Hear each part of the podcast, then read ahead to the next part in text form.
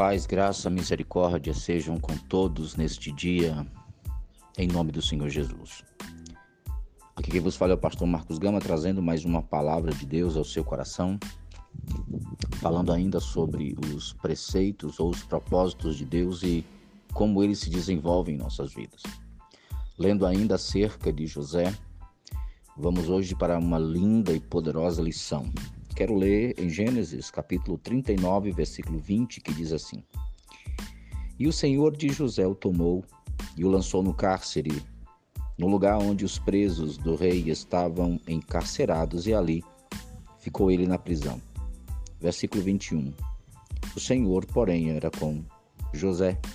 Ele foi benigno e lhe deu mercê perante o carcereiro. No áudio passado, nós falamos como José era próspero na casa de Potifar e como prosperou a casa de Potifar devido à bênção que estava sobre a vida de José, que vinha da parte de Deus. José era um homem próspero e o texto é muito claro: prosperidade. Talvez José ali encontrou alento. José era um mordomo. O texto diz que José era quase o senhor da casa de Potifar. Não tinha nada, o Potifar não sabia nem o que entrava e o que saía, tudo era administração de José. José era, podemos dizer, o cara. Tudo José tinha acesso, tudo José podia fazer, tudo. Se duvidasse até ser livre e voltar à sua terra se falasse com o seu Potifar. José era um homem muito poderoso, estava com as condições muito boas apesar de escravo. E a sua notoriedade ficou tão grande por ser um homem bonito, de boa aparência, que chegou a ser desejado pela esposa do senhor real da casa Potifar. Talvez ela, vendo a notoriedade de José, isso fez com que brilhasse a seus olhos deitar-se com escravo, se bem que era coisa bem comum no mundo antigo. José estava muito bem. José era próspero. A mão de Deus era com José. Porém, não era onde Deus queria que José estivesse. Não era o propósito de Deus para que José passasse o resto da sua vida servindo a Potifar. José tinha sido feito para outro propósito. E nesse momento, essa circunstância do de como a esposa de Potifar se envolve com José mostra que Deus muitas vezes é, não se utiliza, mas permite situações para que nós sejamos alinha, alinhados ao seu propósito. O texto é muito claro, ela tentou várias vezes e José, como servo de Deus, resistiu.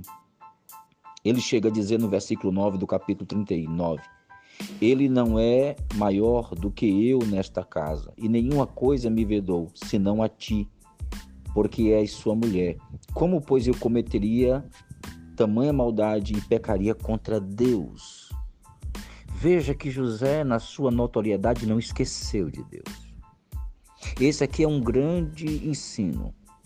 Quer seja na cova, quer seja na venda, quer seja sendo exaltado, José não esquecia de Deus. Então, essa situação foi permissão de Deus para que José pudesse continuar o caminho para o propósito. Tem situações que Deus vai permitir que aconteça. Tem situações que Deus vai permitir que a sua fé seja aprovada, que a sua fidelidade seja aprovada, que tantas coisas sejam aprovadas para que você retorne para o caminho do propósito. Porque muitas vezes nosso coração, por ver Deus nos abençoando, diz: aqui é meu lugar. Eu vou ficar aqui mesmo. Eu sou honrado, tenho condições, a minha vida mudou, fui abençoado. Mas entenda, nesse momento foi importante Deus levar novamente ao cárcere. Por quê? Porque José, José já estava se acostumando com aquilo. José era escravo e estava se acostumando com a sua condição, mas essa não era a proposta de Deus. Aleluia. Nesta manhã, a graça de Deus vai invadir a sua casa, porque Deus vai redirecionar vidas estes dias. Deus vai redirecionar ministérios, Deus vai redirecionar relacionamentos, Deus vai redirecionar propósitos, empresas, Deus vai redirecionar é, empregos, carreiras profissionais, carreiras é, acadêmicas. Não se assuste, porque aonde Deus levar você, Deus vai lhe honrar. Porque na prisão, o texto diz: Deus era com José e José foi próspero também na prisão. Não interessa onde Deus lhe colocar, não interessa onde Deus lhe levar, Deus vai estar com você. E como disse Deus certa vez a Josué: aonde colocar a planta dos pés, eu ali estarei contigo e te abençoarei. Isso é, é a bondade de viver propósitos de Deus. Chegou o tempo de redirecionamentos espirituais na sua vida. Que Deus te abençoe e te guarde, que Deus te proteja, te prospere em tudo, a tua casa, a tua família. Compartilhe esse áudio com muitas pessoas, muitas pessoas. Compartilhe os nossos vídeos, compartilhe os nossos textos e seja um parceiro desse ministério para que continuemos abençoando vidas em nome do Senhor Jesus. Amém.